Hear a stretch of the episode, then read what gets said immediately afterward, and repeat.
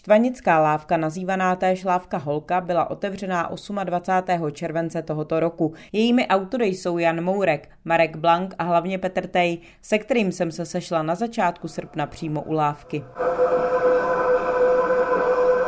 Teď tady zrovna u vaší lávky sedíme a koukáme se na ní vlastně ze spoda od, od toho břehu eh, z Holešovické tržnice od břehu Vltavy. Je to krásná bílá linka. Vy jste to už několikrát komentoval, nicméně mě zajímá, jak vlastně jste k tomuto výsledku dospěli. Jestli tam byly nějaké kompromisy, nebo vás to napadlo hned, jak jste vyhráli tu soutěž, jste věděli, že takto to bude vypadat? Ta soutěž probíhala v roce 2017 a do té soutěže jsme odevzdali tenhle ten návrh. Vybrali jsme jsme ho proto, protože jsme tady nechtěli žádnou konstrukci, která nejde do výšky, která jde do výšky, takže nechtěli jsme žádné pilony, žádná lana, žádná táhla, ale vlastně jenom tu jednoduchou minimalistickou linku, což vede k tomu parapetnímu nosníku, který vlastně drží celý ten most. Vy jste použili vysokopevnostní beton. Co to je za technologii? Dočetla jsem se, že vlastně už asi před 20 lety byla používaná ve Francii. Tady je to novinka?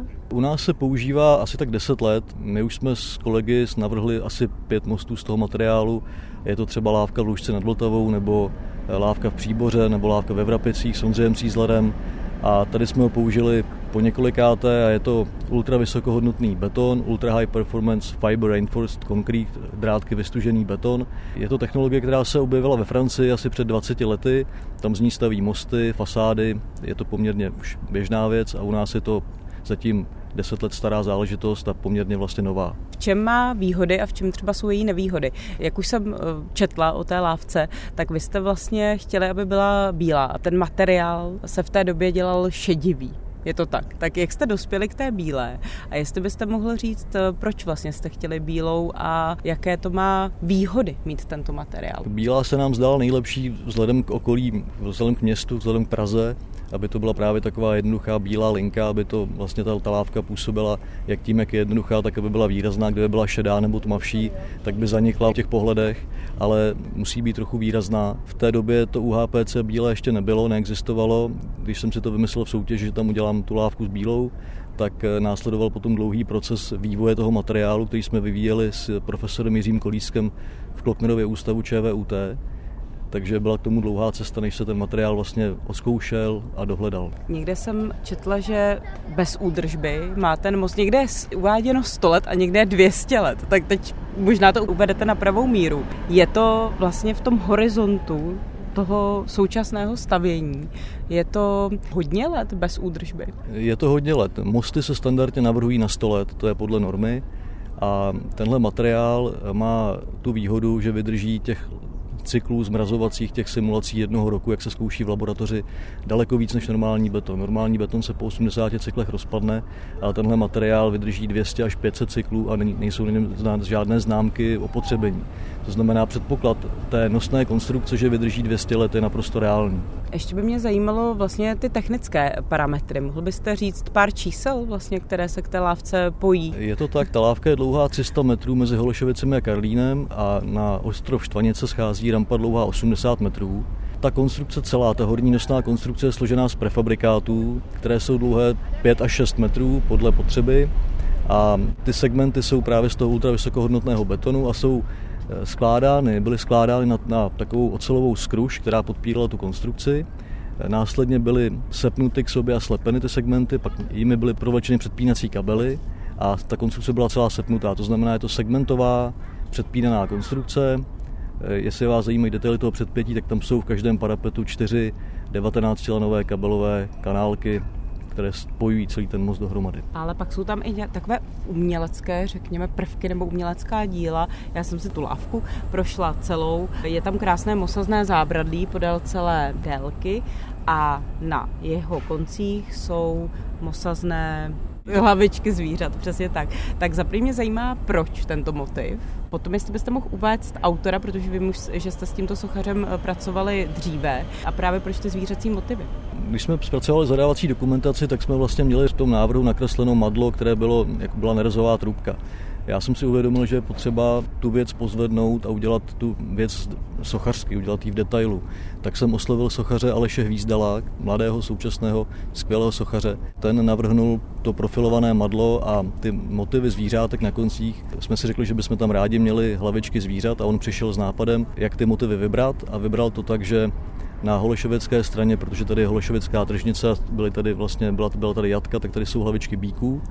Na Štvanici se lovila zvěř, tak tam jsou zajíci a v Karlíně tam byla invalidovna, CK pluk, koně posílány do války, takže tam jsou hlavičky koní. Ještě nějaké sochy tady najdeme, nebo nějaká umělecká díla, která se k té lávce pojí, třeba která jsou mimo přímo tu lávku? Další umělecká díla, která tady jsou, tak je socha od profesora Jana Hendricha, kterého jsem taky oslovil s tím, že na ostrov Štvanice k vyústění lávky instalujeme sochu.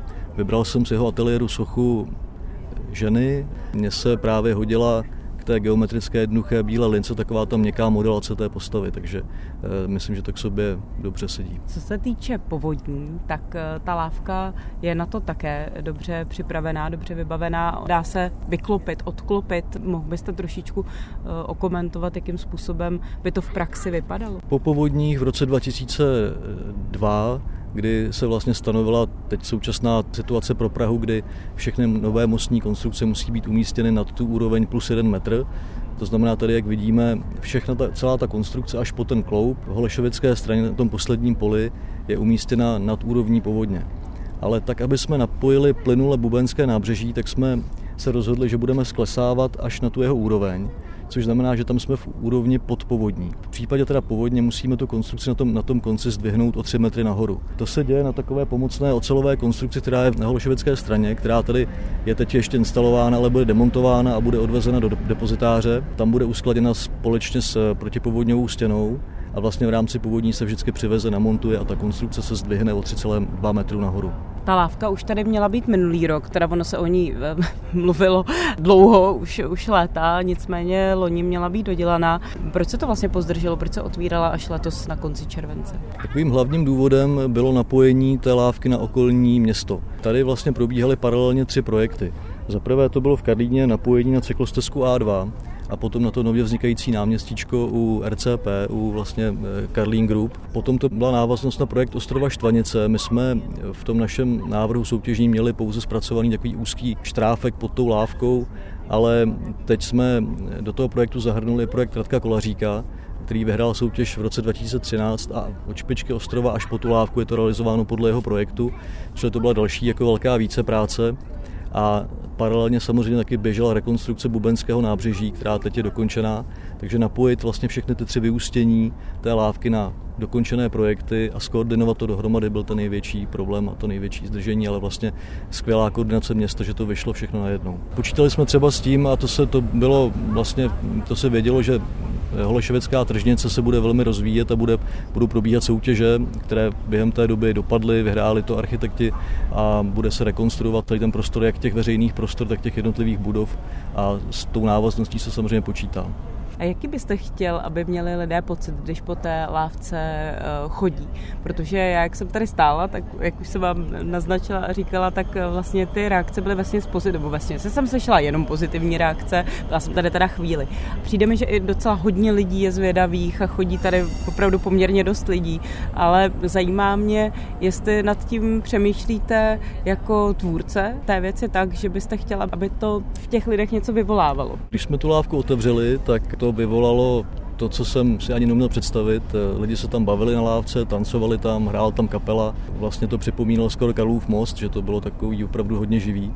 A to mě nadchlo, protože myslím, že ta lávka takhle funguje několik dní. Možná, že to je jenom v současné době, kdy se otvírá, ale myslím, že má potenciál k tomu, aby takhle fungovala i do budoucna, aby se na ní vlastně lidi rádi vraceli, aby se tady zastavovali, aby se tam bavili. Jste mostní architekt nebo se zabýváte těmi mosty a tak dále. Je to jako specifická práce pro architekta, ty konstrukty obce a tak dále, jestli je to jiné, třeba než když architekti navrhují nějaké běžné budovy. Je tam potřeba nějaká jiná znalost? No je to úplně něco jiného, protože já jsem vystudoval paralelně architekturu a mostní inženýrství. Když jsem dokončil v ty školy, tak jsem si řekl, co budu teda dělat, tak eh, když už mám takhle široký záběr, tak to budu soustředit jenom na ty mosty. Tam se spojuje všechno, je to vlastně architektura, je to konstrukce, je to urbanismus, je to vlastně velká socha tak tam se propojují všechny ty, všechny ty znalosti. Mostní konstrukce je specifická tím, že vlastně strašně ovlivněná tou inženýrskou částí. Tam eh, to, co si vymyslíte jako architekt, musíte být taky schopni potom jako realizovat.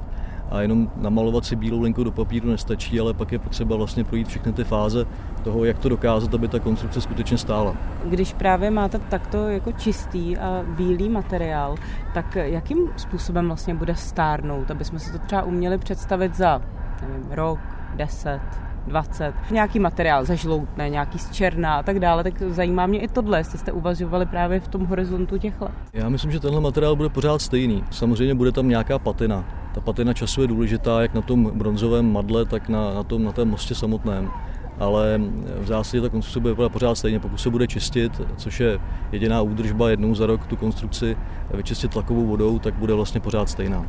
A co se týče toho pražského nábřeží, mě zajímá, jestli ještě se tady má co dostavit, jestli tady chybí ty lávky, mosty, jestli jsou tady místa, která by si ještě zasloužila nějakou práci od architektů. Já myslím, že Praze chybí spoustu mostů. Praze chybí Suchdolský most, třeba na okruhu, pak chybí určitě, když půjdeme postupně, tak chybí Rohanský most, ten by měl být tady hned za lávkou a napojit vlastně Holešovice. Měla by se udělat rekonstrukce spousty mostů, jako je Libeňský most, Lávkův most.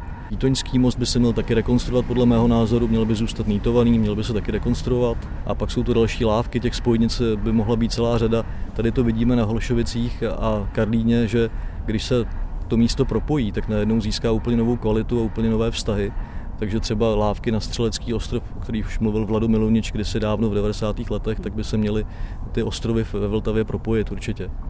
A vás čeká, co teď do budoucna? Pracujete na něčem podobném? Děláme jenom lávky a mosty a teď eh, projekt, který bych mohl zmínit a je v souvislosti právě s Lešovickou lávkou, tak je projekt, který bude tamhle na Vítkově. Je to vlastně napojení vyšších úrovní Vítkova pomocí takové věže a lávky na Vítkov přes eh, železnici tam koupil takový trojuhelníkový pozemek pan Richard Sobotka, který městu věnoval tu střední část toho pozemku, aby mezi těmi domy mohla vzniknout právě ta výtahová věž a lávka na Vítkov. To znamená, ta osa bude propojená z Holešovic až na úroveň Vítkova, kam se dostaneme na bezbariérově k vojenskému muzeu, to znamená do polovičky zhruba kopce té severní strany Vítkova. Říká architekt a mostní inženýr Petr Tej. Štvanická lávka je 20. propojením vltavských břehů na území Prahy. Zuzana Flípková, Radio Klasik Praha.